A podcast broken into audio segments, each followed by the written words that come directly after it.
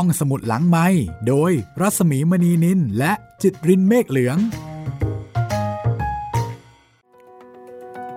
สวัสดีค่ะ ได้เวลากลับมาพบกันอีกครั้งนะคะ กับห้องสมุดหลังใหม่ และไผ่แดงค่ะ สวัสดีคุณจิตริน สวัสดีครับพี่หมี วันนี้เรากลับมาที่หมู่บ้านไผ่แดงของหม่อมราชวงศ์คึกฤทธิ์ปราโมทกันอีกครั้งหนึ่งแล้วค่ะ ครับ อยู่ที่นี่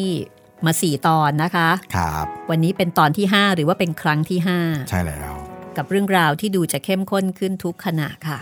โอ้ตอนนี้เรื่องใหญ่เลยนะพี่กองทัพแดงบุกแล้ว แล้วก็นึกภาพนะว่าแต่ก่อนนี้อย่าว่าแต่ทีวีเลยค่ะ วิทยุเนี่ยก็ต้องไปแอบฟังใช่ต้องไปฟังบ้านคนอื่น ไม่ได้หมายความว่าทุกบ้านจะมีวิทยุ คืออาจจะเป็นสิ่งที่หายากใช่ไหมใช่ เหมือนกับสมัยก่อนนู้นนะคะ ที่ต้องไปดูทีวีที่บ้านของใครบางคนในชุมชน แต่ทีนี้วิทยุบางทีเวลาที่ได้ยินเสียงและไม่เห็นภาพ มันก็อาจจะทำให้เกิดการตีความไปได้ต่างๆ นานาเหมือนกัน อาจจะเป็นตุเป็นตะ อาจจะฟังไม่ครบอยังงั้นหรือเปล่าอ่านะเป็นไปได้ แต่ว่าเอ่อเจ้าถมใช่ไหมคะ นี่ก็รีบรีบมาบอก มีรีบมาบอกพี่แกว่นละกองทัพแดงจะบุกแล้ว ครับ แต่พี่แกวนบอกว่าดีเลย ได้เวลาของเราแล้ว กองทัพปลดแอกประชาชน เดี๋ยวเราจะเข้ากับกองทัพแดง ครับ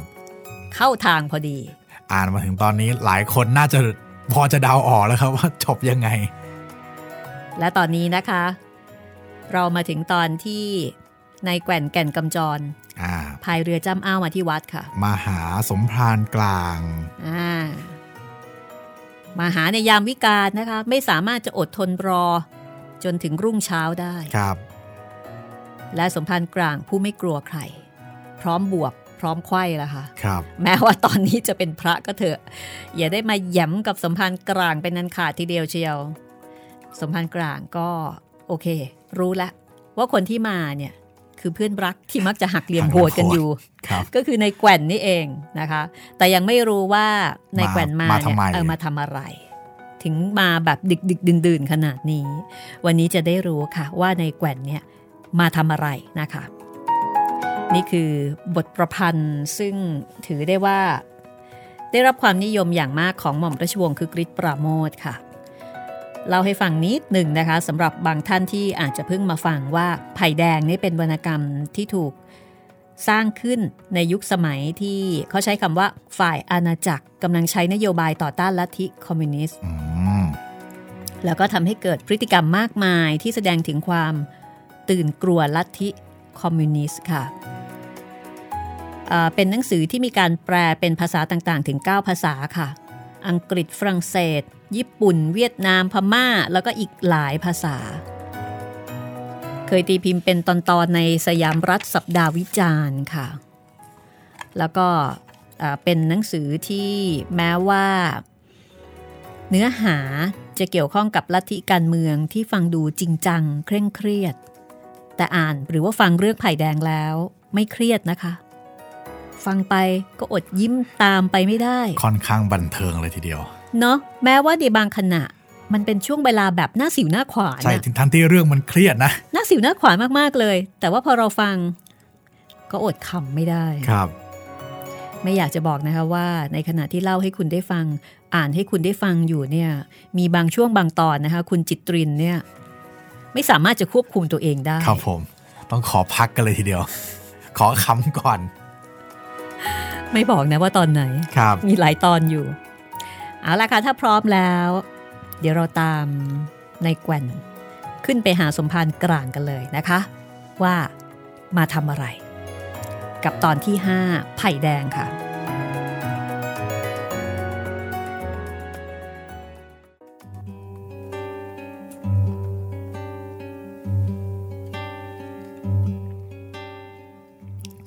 มีเรื่องอะไรเหรือแกวน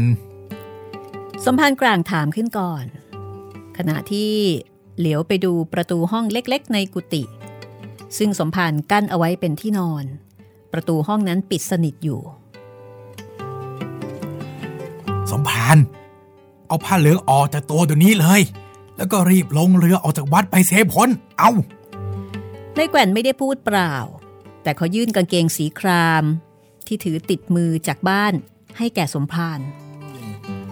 นุ่งกางเกงนี้ แล้วก็เอาผ้าขาวม้าโพกหัวใช้ใครเห็นนะนายแกว่นปลดผ้าขาวม้าออกมาจากเอวของตัวเอง แล้วก็ยื่นให้สมภารอีกอย่างหนึ่งปากก็พูดอย่างรีบเร่ง เอาเร็วๆเข้าอย่ามัวชักช้าสักถามอยู่เลย รีบๆไปให้พ้นแล้วเอาช้าก่อนแกวนแกวนเป็นอะไรไป อยู่ๆก็มาศึกฉันกลางดึก แล้วก็ไล่ออกจากวัดเสียด้วย เรื่องมันเป็นยังไงฮะ ฉันยังไม่รู้เรื่องเลย สมภารกลางงงมากกับท่าทีของนายแกว่นเฮ้ย สมภารนี่ รีบๆเร็วเข้าเถอะนาถ้าหนีไปตอนนี้ กว่าจะถึงเวลาก่อนรุ่ง สมภารก็คงไปไกลแล้ว ไม่มีใครตามหรอก แล้วพอถึงบางอื่น ก็คงไม่มีใครรู้ว่าสมภารเป็นพระ นายแกว่นพูดแล้วก็เอากางเกงกับผ้าขาวม้า ยัดเยียดให้กับสมภารในขณะที่สมภารกลางก็ปัดมือ โอ้ยบอกว่าไม่เอา นี่มันเรื่องอะไรกันเนี่ยฮะ เอ็งเป็นอะไรขึ้นมาเฮ้ยแกวนถึงได้มาเที่ยวบังคับ พระให้ศึกแต่กลางดึกเนี่ยเฮ้ยเรื่องขอขาดป่าตายทีเดียวสมพรานนายแกว่นว่าแล้วก็อธิบายต่อไป โดยบอกว่าตอนนี้ กองทัพแดงกำลังบุกเมืองไทย และพรุ่งนี้ก็คงจะเข้ายึดกรุงเทพ ทุกอย่างจะต้องเปลี่ยนไปอย่างพลิกแผ่นดิน พวกชนชั้นศักดินา พวกนายทุน พวกชนชั้นกลาง และพวกปฏิกิริยาจะต้องถูกทำลายลงหมด ฉันกับสมพานก็เป็นเพื่อนกันมา ฉันจึงมาเตือนด้วยเจตนาดี ให้รีบๆหนีไปเสีย อยู่ต่อสมพานก็ลำบาก อาจจะถึงชีวิตได้ เอาปลดจีวรออก แล้วก็นุ่งกางเกงเสียจะได้รีบไป แต่สมภารกลางกลับสายหน้า มองดูในแกว่นอย่างตื้นตันใจแหวนว่าให้ฉันหนีไปไหนฮะ ถ้าบ้านเมืองกลายเป็นของคนอื่นเข้าไป ฉันจะหนีไปไหนพ้น ฉันเป็นพระแล้วก็เป็นสมภารวัดไผ่แดง หน้าที่ของฉันก็อยู่ที่วัดนี้ ถึงจะมีภัยอันตรายอะไรมา ฉันก็ต้องอยู่ของฉันที่นี่ ไปไหนไม่ได้ ในแกว่นฟังแล้วก็ให้รู้สึกร้อนใจและก็ใจร้อนเฮ้ยสมภารยังไม่เข้าใจ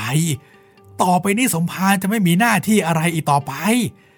ระบบใหม่ที่จะเริ่มขึ้นนั้น จะไม่มีพระไม่มีสมภารท่านกับสมภารก็เป็นเพื่อนกันมาแต่ก่อน จึงรีบมาเตือนให้หนีเอาตัวรอดไปเสีย อย่านเหรอแกวนถ้าต่อไปจะไม่มีพระไม่มีสมภารฉันจะเอาตัวรอดทำไมกัน ฉันตั้งใจไว้แล้ว ว่าชาตินี้จะตายในผ้าเหลือง คราวนี้ก็ถึงตาที่ฉันจะต้อง เออจะต้องจะต้องอะไรนะ ที่แกวนชอบพูดบ่อยๆอะ่ะอ๋อจะต้องยืนหยัดต่อสู้จนถึงวาระสุดท้าย เฮ้ย สมภารก็พูดเป็นเล่นไปได้ ฉันจะบอกสมภารตรงๆนะ จะได้รู้ตัวเสียที คืนนี้ตอนตีสี่เขาจะมาจับสมภารเอ๊ะแล้วจะมาจับไปทำไม ก็จะเอาไปคุมตัวไว้ก่อน แล้วก็จะส่งขึ้นศาลประชาชนเมื่อถึงเวลาไงเล่าโอ้ย ถ้าอย่างนั้น ฉันก็ไม่ต้องหนีแล้ว ถ้าศาลของแกวนเป็นศาลประชาชนจริง ศาลนั้นก็คงจะไม่ทำอะไรฉัน เพราะว่าฉันก็ไม่เคยทำอะไรให้ใครเดือดร้อนเลย แกวนซะอีก ควรจะคิดหาทางหนีไว้บ้าง นี่สมพานพวกที่เขากำลังรุกเข้ามาถึงนี่นะเขาเอาจริงนะ เขาไม่เหมือนอย่างพวกเราหรอก คนอย่างสมพานอย่างกำนันเขาจับฆ่ามาเสียไม่รู้เท่าไหร่แล้ว ในแกว่นพูดด้วยน้ำเสียงที่แสดงว่าความอดทนของเขาเกือบจะหมดสิ้นลงแล้ว ส่วนสมภารกลาง ก็ตอบด้วยสำเนียงที่อ่อนขันติลงเหมือนกัน เออว่ะ ต่อให้เมาเซตลงมาถึงไผ่แดง กูก็ไม่หนีในขณะนั้นมีเสียงใครคนหนึ่งเดินมาที่หน้ากุฏิสมภารและกำลังเดินขึ้นบันไดมาบนกุฏิพอได้ยินเสียงฝีเท้าคน ในแกว่นก็ลดเสียงเป็นกระซิบส มพานใครมาก็ไม่รู้ ฉันต้องหลบซะก่อน ขอเข้าไปหลบในห้องนอนสมภารหน่อย แล้วใครมาสมภารก็อย่ากระโตกกระตาไปว่าฉันอยู่ในนั้นนะ หลบไม่ไหวแล้วแกวนห้องนอนฉันน่ะ เล็กเท่ารูหนู เวลานี้ใครต่อใครเขาก็ไปอยู่แน่นหมดแล้ว ว่าแล้วสมภารก็เปิดประตูห้อง ปรากฏว่าในนั้น ครบ เจ้าแทน เจ้าสาย เจ้าเทียม แล้วก็พวกพ้องอีก3ามสี่คนก็ค่อยๆ เดินออกมา รวมถึงเจ้าซ้อน ซึ่งเพิ่งจะมาถึง ก็มารวมอยู่ในกุฏิของสมภารด้วย สมภารนี่ดื้อพิเรนเชียวพี่แกวนพวกฉันเนี่ยมาเตือนแกทีละคนให้รีบหนีแกก็ไม่ยอม ฉันมาถึงก่อนกำลังเตือนแกอยู่ เสียงใครมาอีกคน ฉันก็หลบเข้าไปในห้อง แต่แล้วก็กลายเป็นเจ้าแทน ฉันหลบอยู่ในห้องสักครู่ เจ้าแทนก็วิ่งเข้ามาหลบอยู่กับฉัน พอเจ้าสายกำลังขึ้นกระไดมา แล้วก็เลยหลบกันทีละคน จนพี่แกวนมานี่เองแหละ สรุปว่า ก่อนหน้าเจ้าแกว่นนั้น มีสหายในกลุ่มของเจ้าแกว่นเนี่ยมาเหมือนกับเจ้าแกว่นเลยทีเดียวพวกเรามาอยู่นี่กันหมดก็ดีแล้ว แกว่นพูดแล้วก็เหลียวไปยังสมภารกลาง เห็นหรือยังสมภารใครเขาก็รู้กันทั้งนั้น ว่าสมภารอยู่ต่อไปจะลำบาก ทีนี้สมภารจะเชื่อหรือยัง มันไม่ใช่เรื่องเชื่อหรือไม่เชื่อหรอกแกวนสมภารกลางพูดแล้วก็กวาดสายตาดูคนที่อยู่รอบๆตัวพรางยิ้มอย่างพึงพอใจ เรื่องมันอยู่ที่ฉันไม่ยอมหนี ฉันเกิดมาในบ้านไผ่แดง ไม่เคยคิดจะไปอยู่ที่อื่น เพราะเห็นว่าบางนี้เป็นที่เกิด ฉันก็รักของฉัน เมื่อเกิดที่นี่ ฉันก็ตั้งใจจะตายที่นี่ ถึงฉันจะเป็นพระ ฉันก็ยังเป็นคนไทย บ้านเมืองของฉัน ฉันก็รัก แกวนบอกว่าใครก็ไม่รู้กำลังบุกรุกเข้ามายึดบ้านเมืองของเรา อย่างนี้ถ้าฉันเป็นคารวาสฉันก็ต้องคิดต่อสู้ ที่จะหนีเป็นไม่มี จะเป็นตายก็ให้รู้กันไป ที่จะยอมเขาง่ายๆนั้น เห็นจะไม่ได้ แต่บังเอิญฉันเป็นพระก็จนใจ เพราะจะไปสู้รบกับใครก็ไม่ได้ แต่นั่นแหละแกวนเมื่อฉันเป็นพระวัดไผ่แดง ฉันก็จะอยู่ที่วัดนี้ ไม่ยอมหนี ไม่ถอยแม้แต่ก้าวเดียว ถ้าต่อไปไผ่แดงและบ้านเมืองของเรา จะต้องตกเป็นของคนอื่น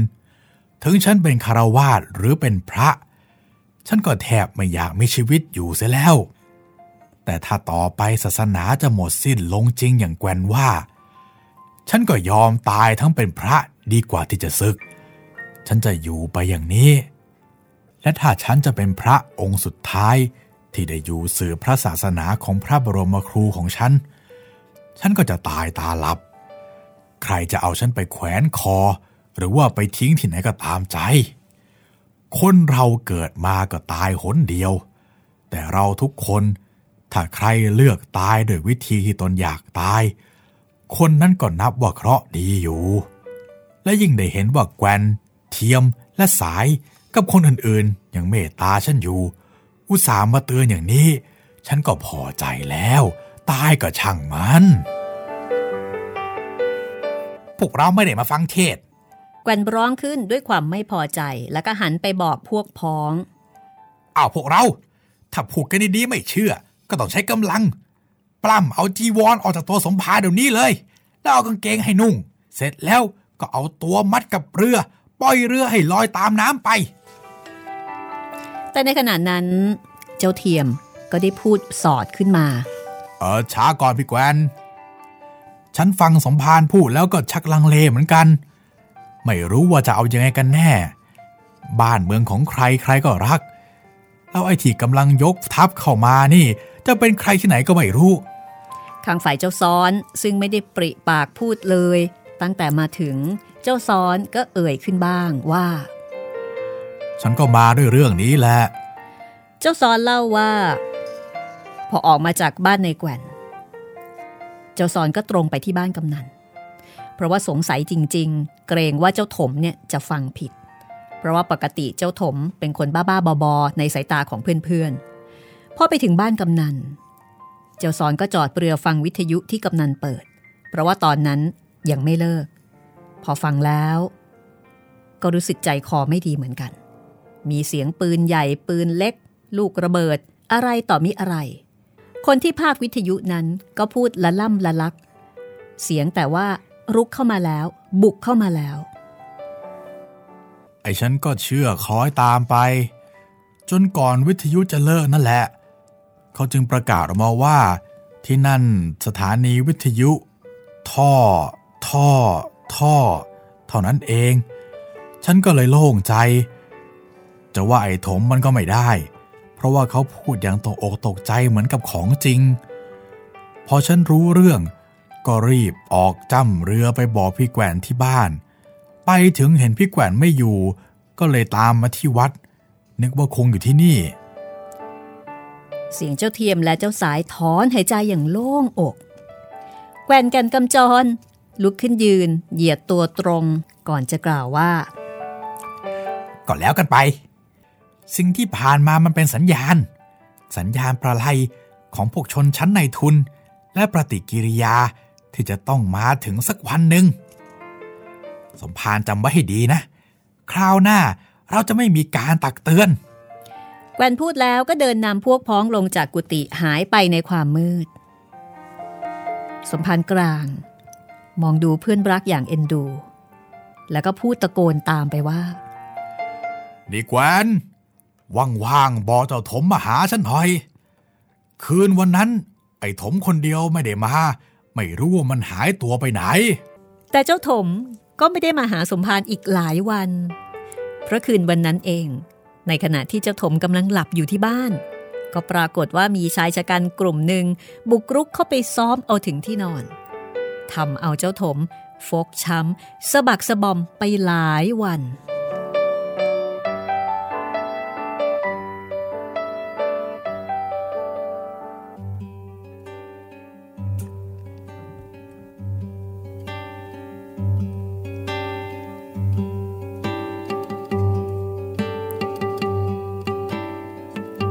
สมภารกลาง มีน้ำในอกอยู่อันหนึ่ง ซึ่งถึงแม้ว่า จะพยายามถอนมาแล้วหลายปี แต่หนามนั้นก็ยังไม่หลุด เรื่องของเรื่องก็คือ บนศาลาการเปลี่ยนที่วัดไผ่แดง มีพระพุทธรูปอยู่องค์หนึ่ง ตั้งเอาไว้สุดอาสนะสงฆ์พระองค์นั้นมีขนาดเท่าพระบูชาใหม่ ๆ และพระพุทธรูปองค์นี้ก็ใช้เป็นพระประธานตลอดมาในเวลาที่มีการสวดมนต์ทำบุญเลี้ยงพระบนศาลาการเปลี่ยน ชาวบ้านไผ่แดง เรียกพระพุทธรูปองค์นี้ว่า พระเบี้ยว หรือหลวงพ่อเบี้ยว เพราะว่าใครก็ตาม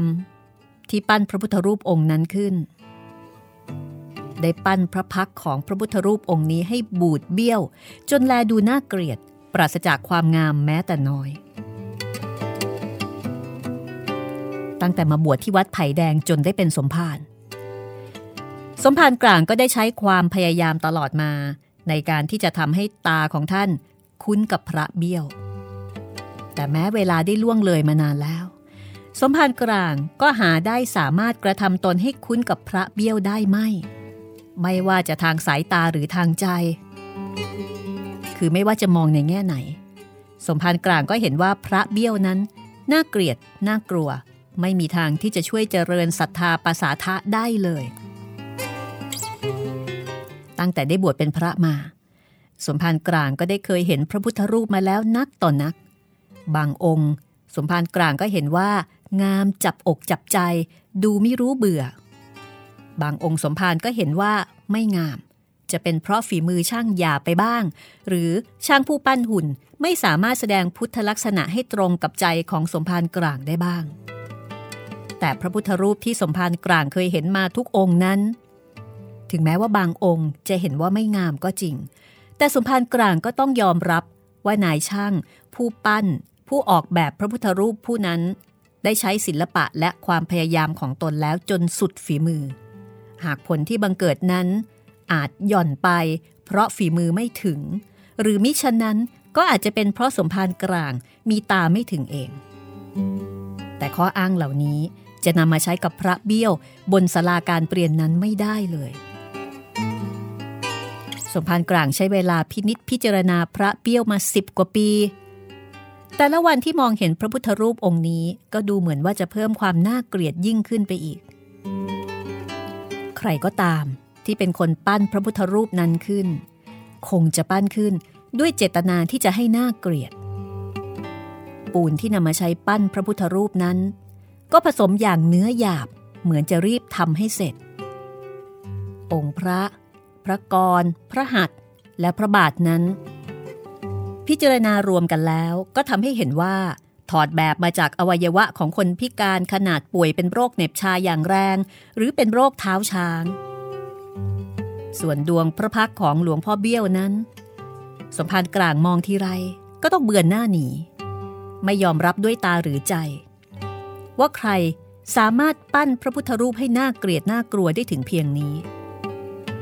ผู้ปั้นดูเหมือนจะได้ปั้นพระพักขึ้นด้วยเจตนาที่จะทำลายจิตใจของผู้ที่ได้ประสบพบเห็นลงไป แม้แต่ผู้ที่บริบูรณ์ด้วยศรัทธายังต้องเบือนหนี แล้วผู้ที่หย่อนในศรัทธาจะรู้สึกอย่างไร พระพักของหลวงพ่อเบี้ยวหรือพระเบี้ยวนั้น เบี้ยวบูดแทบไม่เป็นหน้าคน แต่ผู้ปั้น ได้แฝงความหน่าขยะขยงเข้าไว้ในใบหน้าอย่างสมบูรณ์ แทนที่พระพักจะอิ่มไปด้วยวิมุตติสุข เช่นพระพุทธรูปอื่น ใบหน้าของพระเบี้ยว กลับดูเหมือนจะเต็มไปด้วยโทสะอันน่าสะพึงกลัว หลวงพ่อเบี้ยวดูเหมือนจะไล่คนให้หลีกไปให้พ้น ไม่ปรารถนาให้ใครเข้าใกล้ สมภารกลางได้พยายามสืบประวัติพระเบี้ยวจากผู้เฒ่าผู้แก่ในไผ่แดงหลายคน แต่ก็ไม่มีใครทราบว่าพระเบี้ยวมาจากไหน บอกได้แต่ว่าเคยเห็นหลวงพ่อเบี้ยว อยู่บนศาลาการเปลี่ยนมาแต่อ้อนแต่ออก หลวงตารุมซึ่งเป็นพระอาวุโสในวัดไผ่แดง ก็พูดเหมือนกับคนอื่น ๆ ในไผ่แดง แต่บอกเพิ่มเติมไปอีกนิดหนึ่งว่า เคยได้ยินสมภารองค์ก่อนที่มรณะภาพไปแล้วเล่าว่า พระองค์นี้มาจากสุพรรณเท่านั้นเอง ส่วนหลักฐานที่ปรากฏบนองค์พระก็มีเพียงรอยขูดขีด ทางเบื้องพระปริสดางหรือว่าทางด้านหลัง เป็นคำพออ่านออกว่า สก1116 สกในที่นี้ก็คือศกหมายถึง จุลศักราช คือถ้าศกในที่นี้หมายถึงจุลศักราช นั่นเท่ากับว่า พระเบี้ยว พระพุทธรูปองค์นี้มีอายุราวๆ 300 ปี แต่ความเก่าแก่ของพระเบี้ยว ก็หาได้ทำให้สมภารกลางอดทน หรือว่าคุ้นชินต่อความน่าเกลียดของพระเบี้ยวได้ไหม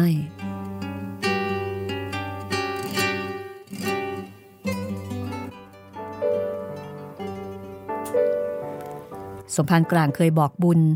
เรียรายชาวบ้านในยามที่ข้าวปลาดี เพื่อจะสร้างพระใหม่อีกสักองค์หนึ่ง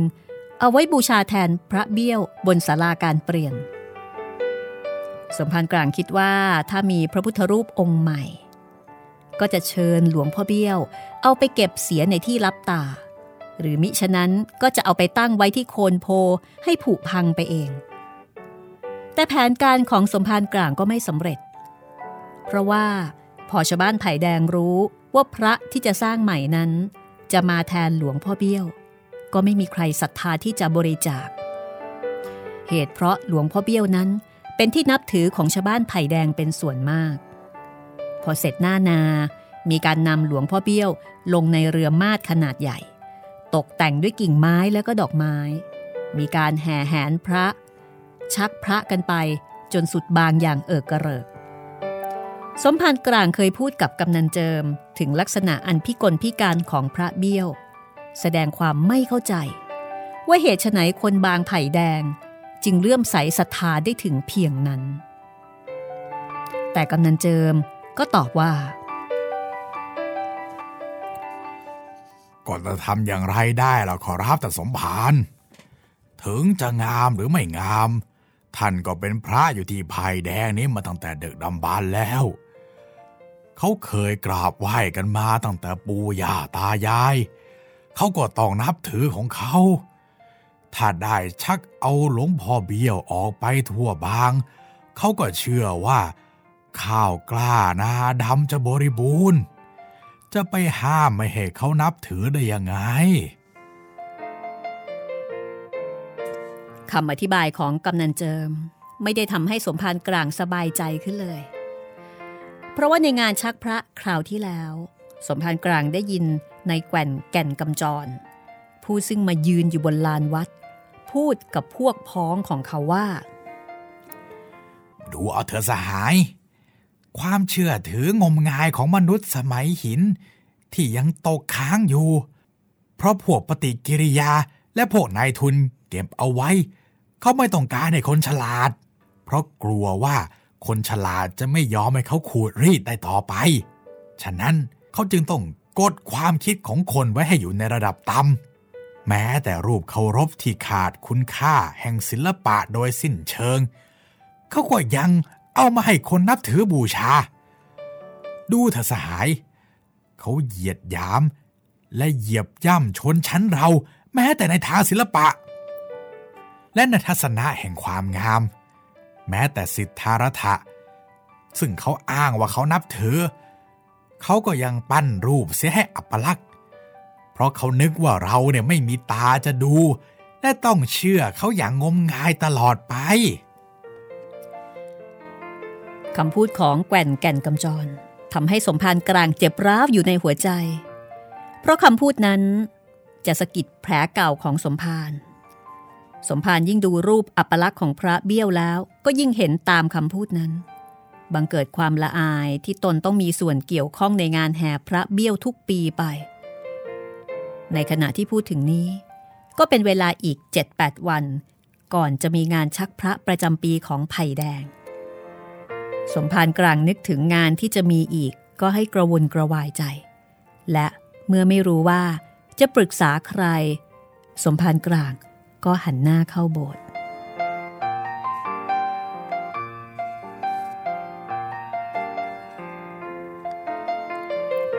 สมภารกลางจะไปปรึกษาหารือกับหลวงพ่อพระประธานในโบสถ์อย่างไร อดใจรอฟังช่วงหน้าค่ะ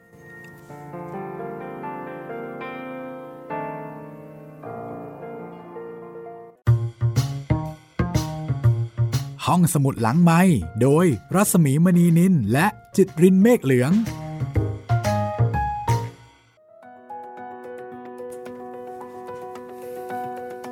สรุปว่าไอ้ถมนี่ถูกใครตืบเนี่ย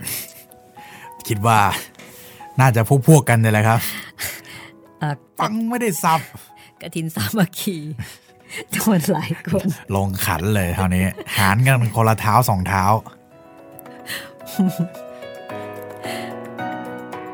เดี๋ยวเรามาติดตามกันต่อค่ะว่า คราวนี้สมภารกลางเนี่ยจะไปปรึกษาหารือพระประธานว่าอย่างไรนะคะครับดูเหมือนว่านี่จะเป็นเรื่องที่คิดตรงกัน อ่าใช่ ระหว่างกลางสมพันธ์กลางกับเจ้าแกว่นอ่าคือมองเห็นว่าโอ้โหพระองค์นี้เนี่ยดูถูกกันชัดๆเลย ใช่ทำไมถึงได้บูดเบี้ยวอัปลักษณ์ถึงขนาดนี้ นี่คือเรื่องไผ่แดง นวนิยายที่เป็นบทประพันธ์ของหม่อมราชวงศ์คือกริชปราโมทนะคะเอ่อซึ่งเป็นนวนิยายที่เขียนขึ้นเพื่อที่จะเสียดสีเสียดสีสังคมแล้วก็การเมือง ในยุคที่มีนโยบายต่อต้านลัทธิคอมมิวนิสต์แล้วก็มีคำว่าชนชั้นในายทุน ชนชั้นกันมากันมาชีพ ชนชั้นศักดินา ยาพิษ ซึ่งหมายถึงศาสนานะคะ ครับ ก็เป็นช่วงเวลาประมาณ 80 กว่าปีที่แล้ว หม่อมราชวงศ์คึกฤทธิ์ปราโมทประพันธ์นวนิยายประพันธ์นวนิยายเรื่องนี้ในปี 2497 ค่ะ ก็นับจนกระทั่งถึงปัจจุบันนะคะ ก็ 60 กว่าปีเนาะพี่ 67 ปีครับ แต่ว่าเรื่องบางเรื่อง ไม่มีล้าสมัยนะคะ ครับ เหมือนอย่างที่เราเคยหยิบยกเรื่อง Animal Farm เอามาใช่เล่าให้ฟังกัน อันนี้ก็บริบทเก่าเก่าเหมือนกันจอร์บดริเอบอทร์เวลบริบทเดียวกันเลย คือพอฟังแล้วก็จะมีความรู้สึกว่า เอ๊ะคุ้นใช่ๆอันนั้นก็คุ้นๆอันนี้ก็คุ้นๆแต่ว่าอันนี้เป็นบริบทแบบไทยครับๆนะคะคุณผู้ฟังที่ติดตามรายการห้องสมุดหลังใหม่ ถ้าอยากที่จะแลกเปลี่ยนแนะนำติชมหรือว่าเสนอเรื่องใหม่ ติดต่อกันได้ 3 ช่องทางค่ะ กับผมทางแฟนเพจ Facebook ไทย PBS Podcast ครับ แฟนเพจของพี่หมีรัศมีมณีนินแล้วก็ทาง YouTube คอมเมนต์ไว้ใต้คลิปที่ฟังได้เลยนะครับ ใน YouTube ตอนนี้เป็นเอ่อเรื่องสยามคือบ้านของเรานะคะครับผมก็เป็นเรื่องย้อนยุคเหมือนกัน ฟังแล้วฟินค่ะ เรื่องนี้ฟังแล้วมีความสุขเพลินสบายใจนะคะ ครับ เหมือนกับได้ท่องเที่ยวไปในสมัยประมาณรัชกาลที่ครับผมแล้วก็สำหรับไผ่แดงนี่ ถ้าอยากให้ลง YouTube ก็อดใจรอสักนิดนึงนะครับ เดี๋ยวจะจัดลง YouTube ให้แน่นอนนะครับ แต่ว่าอดใจรอสักแป๊บหนึ่ง แล้วก็สำหรับถ้าอยากจะฟังไผ่แดงนะครับ ตอนนี้แนะนำเลยมาฟังทางเว็บไซต์แล้วก็แอปพลิเคชันของไทย PBS Podcast กันก่อนได้เลย แล้วก็ถ้าไม่สะดวกทาง 2 ช่องทางแรก ยังมีทาง Spotify ยังมีทาง Podbean แล้วก็ยังมีทาง Google Podcast ด้วยนะครับ5เอาละค่ะ ตอนนี้เดี๋ยวเราเข้าไปในโบสถ์กันเลยนะคะ ครับ ดูเหมือนว่า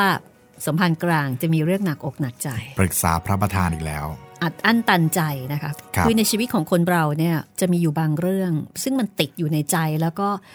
มันเหมือนกับว่าปรึกษาใครไม่ได้ เออ แล้วก็มันรบกวนจิตใจเหลือเกินครับ เรื่องนี้ไม่สามารถที่จะแก้หรือว่าจัดการไปได้สักทียังคงมีให้เห็นแบบตำตาตำใจ สมพันธ์กลางซึ่งเป็นพระก็มีค่ะ ครับ ก็คือเรื่องพระเบี้ยว เพราะฉะนั้นติดตามกันเลยว่าจะไปบ่นอะไรกับหลวงพ่อพระประธานอีก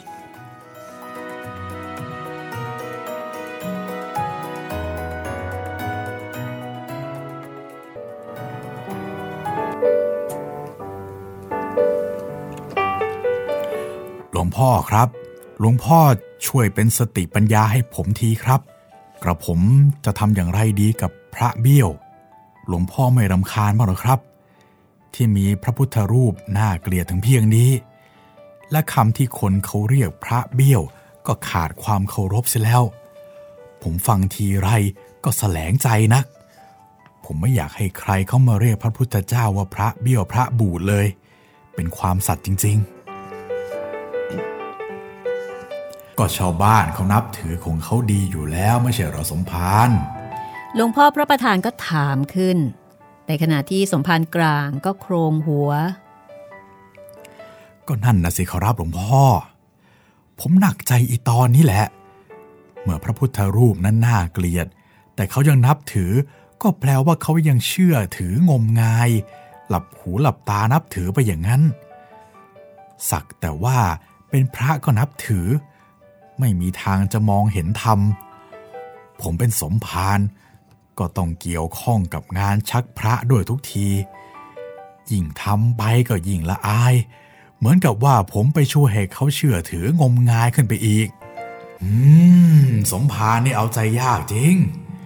ถ้าหากว่าคนเขาเลือกนับถือแต่พระงามๆเท่านั้นล่ะก็ สมภารจะว่าเขานับถือถูกไม่งมงายอย่างนั้นเหรอ ก็ไม่เชิงอย่างนั้นหรอกครับหลวงพ่อ แต่ว่าผมเห็นว่ายังดี ความงามที่แท้นั้น ไม่ได้อยู่ที่หน้าตา หรือว่ารูปร่างสังขารดอกสมภารหลวงพ่ออธิบายว่า รูปสังขารนั้น มีแต่จะสุดโทมผุพังลงไป ในที่สุดก็จะต้องตายล้มถมดินหรือกลายเป็นเท่าฐาน เมื่อสังขารภายนอกเกิดขึ้นด้วยธาตุทั้งสี่ ในที่สุดก็ต้องสลายตัวกลับกลายไปเป็นดินน้ำลมไฟเท่านั้น จะมาประกอบกันอยู่อย่างยั่งยืนนั้นไม่ได้ แต่ความงามที่แท้จริงนั้น ไม่ตายสลายไปพร้อมกับรูปสังขารที่เป็นวัตถุ สมภารอย่าพลอยเป็นนักวัตถุนิยมอย่างนายแกวนไปหน่อยเลย ถ้านับถือวัตถุ วัตถุนั่นเองจะทำให้เกิดทุกข์หลวงพ่อบอกว่า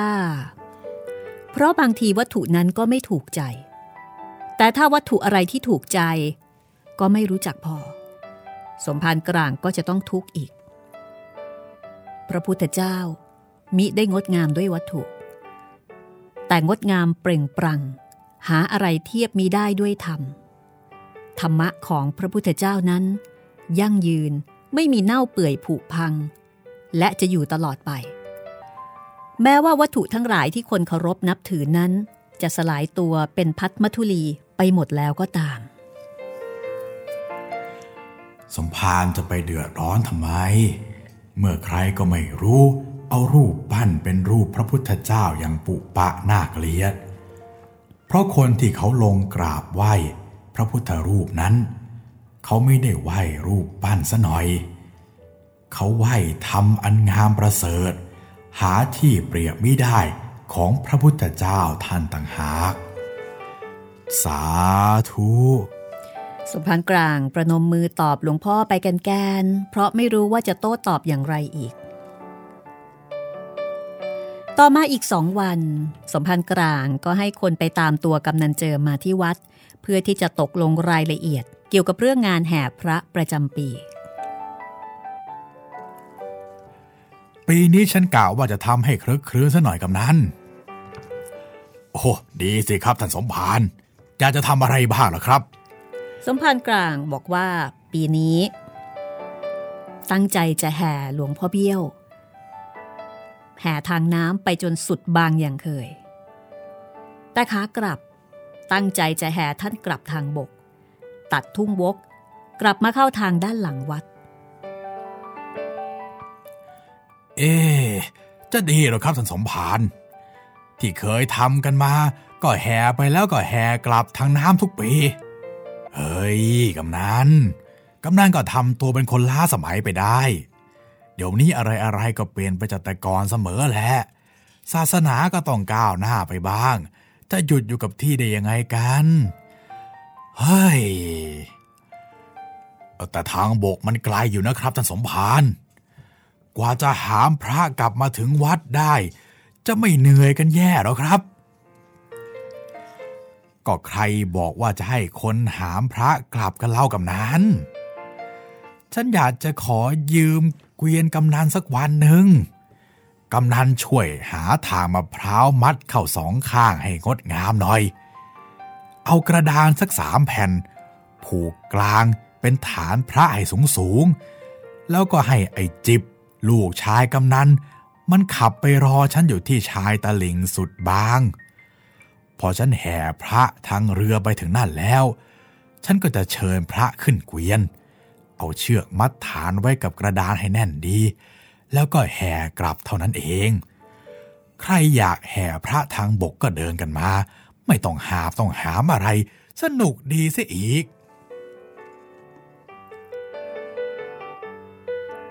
พอกำนันเจิม ตกลงรับคำลงเรือกลับบ้านไปแล้ว สมภารกลางก็หายใจอย่างโล่งอก ก่อนที่จะนัดกำนันเจิมให้มาเจอกัน สมภารได้พิจารณารูปคลำหลวงพ่อเบี้ยวดูแล้วอย่างถี่ถ้วน เห็นว่าเนื้อปูนที่ใช้ปั้นนั้น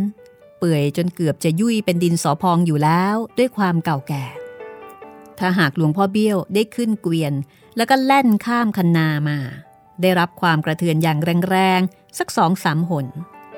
บางทีปูนที่ปั้นหลวงพ่อเบี้ยว ก็น่าที่จะสลายตัวกลายเป็นพัดมัทุรี หรือว่าเป็นฝุ่นละอองไปจริง อย่างที่หลวงพ่อพระประธานว่า ปัญหาคับอกคับใจของสมภารกลางก็จะหมดไปเอง ต่อไปถ้าใครอยากจะแห่พระอีกในไผ่แดงนี้ คราวนี้ล่ะ สมภารก็จะรับเป็นธุระหาพระงามๆมาให้แห่เอง ความคิดเหล่านี้ทำให้สมภารกลางเบาใจขึ้นเป็นกอง ด้วยเหตุนี้ พอถึงวันชักพระ คนบางไผ่แดงที่ลงเรือมารออยู่หน้าวัดจึงสังเกตได้ว่า สมภารกลางรื่นเริงมากกว่าที่เคยเป็นคนที่มาชักพระทางเรือปีนี้น้อยกว่าปีก่อน เพราะว่าส่วนมากไปคอยแห่พระเสียทางบก เพราะว่าการแห่พระทางบกเป็นของใหม่ คนไผ่แดงยังไม่เคยทำมาก่อน สมภารกลางนั่งเรือไปกับหลวงพ่อเบี้ยวจนสุดบางท่ามกลางเสียงสวนเสเฮฮาของชาวบ้านที่พายเรือมาชักพระ พอถึงชายตลิ่งที่นัดเอาไว้ เจ้าจิบ ลูกชายคนโตของกำนันเจิม ก็เอาเกวียนเทียมควายเผือกทั้งสองตัวมารออยู่แล้ว แล้วก็แวดล้อมไปด้วยผู้คนอีกมาก ในหมู่คนนั้นก็มีในแก่นแก่นกำจร แล้วก็พวกพ้องมายืนคอยดูอยู่ด้วย วันนี้กำนันเจิม แต่งเกวียนเสียงงดงาม ประดับประดาสองข้างด้วยทางมะพร้าว และต้นกล้วย อ้อย มีการผูกผ้าเขียวผ้าแดงอย่างน่าดู แม้แต่เขากวายที่เทียมเกวียน กำนันก็เอาผ้าสีชมพูผูกไว้อย่างหรูหรา สมภารกลาง เรียกคนหนุ่มหลายคนให้ช่วยกันยกพระเบี้ยวจากเรือไปขึ้นเกวียน พอตั้งพระบนกระดานที่กำนันผูกเตรียมไว้ สมภารก็เอาเชือกมัดหลวงพ่อเบี้ยว ตั้งแต่หน้าตักลงไปให้ติดแน่นกับกระดาน ลองเขย่าดูมีให้โครงเครงได้ เสร็จแล้วสมภารก็สั่งลูกศิษย์ ให้ขึ้นยืนกั้นกรดหลวงพ่อเบี้ยว ตัวสมภารเองก็โหนตัวขึ้นไปยืนอยู่ท้ายเกวียน แล้วก็บอกให้เจ้าจิบ ขับเกวียนออกเดินมุ่งไปยังวัด คนที่มาชุมนุมอยู่ก็เดินตามกันมา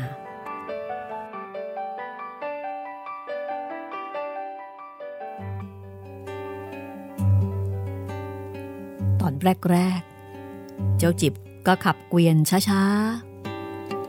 พอเกวียนข้ามคนาทีหนึ่ง สมภารกลางก็จับตาดูอยู่ที่หลวงพ่อเบี้ยว แต่ความกระเทือนเพียงเท่านั้น ไม่ได้ทำให้เกิดอะไรขึ้น หลวงพ่อเบี้ยวยังอยู่ในสภาพปกติ พอหนักเข้า สมภารกลางก็อดรนทนไม่ไหว ร้องบอกเจ้าจิบให้ตีควายให้ออกวิ่ง เจ้าจิบเหลียวมามองหน้าสมภารอย่างขบขันแกมสนุก แล้วก็ลงไม้ไปบนหลังควาย เกวียนนั้นก็ออกวิ่งไปโดยเร็ว สมภารกลางต้องเอามือยึดเกวียนเอาไว้แน่น เพราะว่าขณะนั้นมีความกระเทือนอย่างแรง ทีนี้พอเกวียนข้ามคนาอีกโครมเดียว สมภารก็ดีใจแทบจะลิงโลด เพราะว่าปูนที่ปั้นหลวงพ่อเบี้ยวนั้น เกิดแตกกระจายเหมือนถูกใครทุบ เป็นฝุ่นฟุ้งไปหมด จนมองอะไรไม่ถนัด เพราะว่าวัตถุประสงค์ ที่อัญเชิญหลวงพ่อเบี้ยวให้ขึ้นเกวียน แล้วก็แห่มาทางบก เพราะรู้ว่า ทางขุขระแล้วก็คาดหวังที่จะให้หลวงพ่อเบี้ยวเนี่ย เหมือนกับว่าเสียหายผุพัง จะได้เป็นเหตุหาพระใหม่มาเสียทีและเมื่อเป็นเช่นนั้นจริง ๆ เจ้าจิบเหลียวมาดูองค์พระอย่างตกใจ เมื่อเห็นว่าปูนที่ปั้นหลวงพ่อแตกกระจาย จ้าจิบรีบรั้งควายให้หยุด คนที่ตามมาก็วิ่งมาล้อมรอบเกวียน ข้างฝ่ายของสมภารกลาง ยืนเกาะท้ายเกวียนดู มองมาอยังที่ตั้งพระด้วยความตกตะลึงพึงเพลิด ตอนนี้หลวงพ่อเบี้ยว แตกสลายไปหมดแล้ว แต่บนแผ่นกระดานที่มัดเอาไว้กลางเกวียนนั้น กลับมีพระพุทธรูปอีกองค์หนึ่งตั้งอยู่ พระพุทธรูปองค์นั้น เป็นพระสมาธิ หล่อด้วยนาค เปล่งปลั่ง งามบริสุทธิ์ สมภารมองดูปราดเดียวก็รู้ว่า พระพุทธรูปที่ซ่อนอยู่ข้างในพระปูนมาเป็นเวลา 300 ปีนั้น หาค่าไม่ได้ เสียงคนที่มุงดูอยู่นั้น ร้องอุทานด้วยความตื่นเต้น บางก็ร้องตะโกนบอกกันให้มาดู เสียงยายแก่คนหนึ่งตะโกนอย่างลืมตัวว่า เจ้าข้าเอ้ย พระปาฏิหาริย์พระปาฏิหาริย์เจ้าข้าเอ้ย ปาฏิหาริย์อะไรกัน บ้าไปได้ สมภารกลางร้องตะโกนกรบเสียงยายแก่อย่างหัวเสีย แล้วก็สุดตัวลงกราบสามหนที่หน้าพระ หากผู้ใดใช้ความสังเกตก็จะเห็นได้ว่า สมภารกราบเศษปูนที่เคยประกอบกันเป็นหลวงพ่อเบี้ยวนั้นมากกว่า หลวงพ่อเบี้ยวครับ หลวงพ่อ สมภารกลาง พูดด้วยความรู้สึกที่ไม่สามารถเก็บเอาไว้ในใจได้ ในขณะที่มือก็ค่อยๆ กอบเก็บเศษปูนที่ร่วงหล่นขึ้นมาทีละชิ้นทีละชิ้นอย่างทนุถนอม ผมจะปั้นหลวงพ่อขึ้นไปด้วยมือของผมเอง ผมจะเอาเศษปูนนี้ประติดประต่อกลับให้บริบูรณ์จงได้ ถึงแม้จะต้องใช้เวลากี่สิบปีก็ตามสสมภารกลาง ประกาศกับตัวเองว่า ที่ผ่านมาหลวงพ่อเบี้ยว ได้ช่วยปกป้องคุ้มครองพระพุทธรูปสมาธิที่งดงามนี้เอาไว้ถึง 300 ปี มีให้ข้าศึกศัตรูมาปล้นมาทำลาย สมภารกลางรู้แล้วว่า คนที่ปั้นหลวงพ่อเบี้ยวนั้น เจตนาปั้นเสียให้หน้าเกลียด เพื่อไม่ให้ข้าศึกศัตรูเฉลียวใจ ถึงแม้ว่าบ้านเมืองจะแตกไปแล้ว ในสมัยนั้นพระศาสนาจะสุโทมเศร้าหมอง แต่หลวงพ่อก็กำบังพระพุทธรูปที่งามบริสุทธิ์ ให้พ้นมือศัตรู พ้นมือโจร แล้วก็อยู่มาได้จนถึงทุกวันนี้ หลวงพ่อเบี้ยวครับ ผมจะต้องสร้างหลวงพ่อใหม่ให้จงได้ นี่คือความตั้งใจของสมภารกลาง เหตุเพราะเห็นว่า หลวงพ่อเบี้ยวได้ป้องกันของมีค่าในพระศาสนาไว้ให้พ้นมือข้าศึก ที่รุกรานบ้านเมืองไทย แล้วก็ซุกซ่อนมาไว้ได้ตั้ง 300 ปี แต่ต่อไปนี้ ใครเล่าจะได้คุ้มกันพระพุทธรูปนาคอันมีค่านี้ ให้พ้นมือศัตรูฝูงใหม่ ที่กำลังจะบุกรุกเข้ามา ใครเล่าจะป้องกันพระศาสนาให้พ้นจากการถูกเหยียบย่ำทำลาย ใครเล่าจะคุ้มกันคนในพระศาสนา ให้พ้นเงื้อมือโจรที่จะมาปล้นศาสนา ปล้นธรรม ปล้นจิตใจมนุษย์ หรือว่าวันนี้หลวงพ่อจะแสดงนิมิตให้ปรากฏแก่ตา ให้คนทั้งปวงแลเห็นว่า พระศาสนานั้นจะยังคงประดิษฐานอยู่ ไม่มีใครรุกล้ำมาถึงไผ่แดง หรือถ้าหากว่ามีศัตรูรุกรานเข้ามาจริง ชาวบ้านไผ่แดงนี้จะช่วยกันต่อสู้ป้องกันพระพุทธรูปองค์นี้ และป้องกันพระศาสนาไว้ด้วยกำลังศรัทธากำลังกาย ด้วยเหตุนี้หรือ หลวงพ่อจึงไม่คุ้มกันกำบังพระพุทธรูปอันงามบริสุทธิ์นี้ไว้อีกต่อไป ในขณะนั้นเจ้าถมซึ่งยืนดูปรากฏการณ์นี้อยู่ในฝูงคน ก็หันหน้าไปถามแก่น แก่นกำจรว่า สมภารแกพูดอะไรของแกนะพี่แกนแกหมายความว่าอะไร ฉันไม่เห็นเข้าใจเลยเหลวไหลไม่เป็นสาระ ความเพ้อฝันของนักบวชเท่านั้นแหละเหลวไหลทั้งเพ จะไปสนใจเลยถม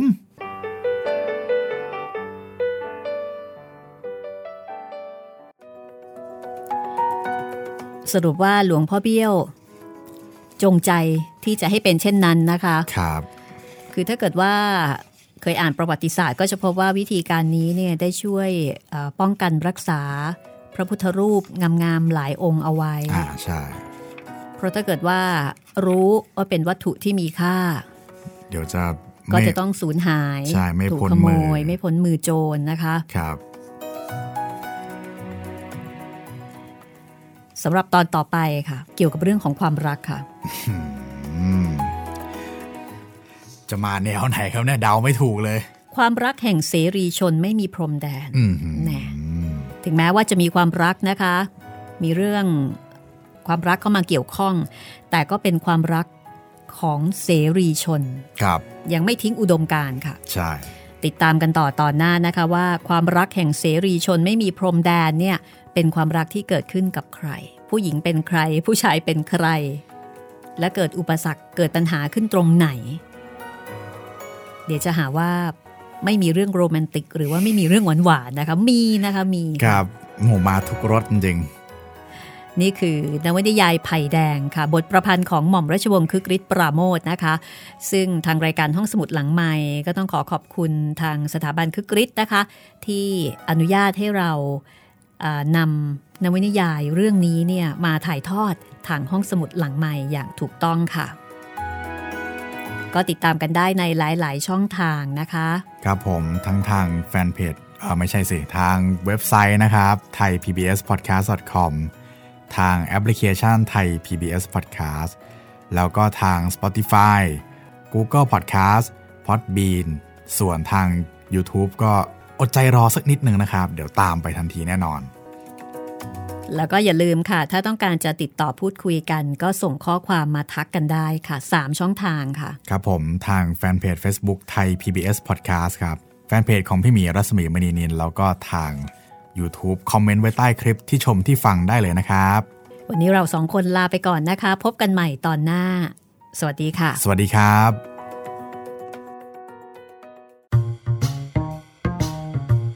ห้องสมุดหลังไม้โดยรัสมีมณีนินและจิตรินเมฆเหลือง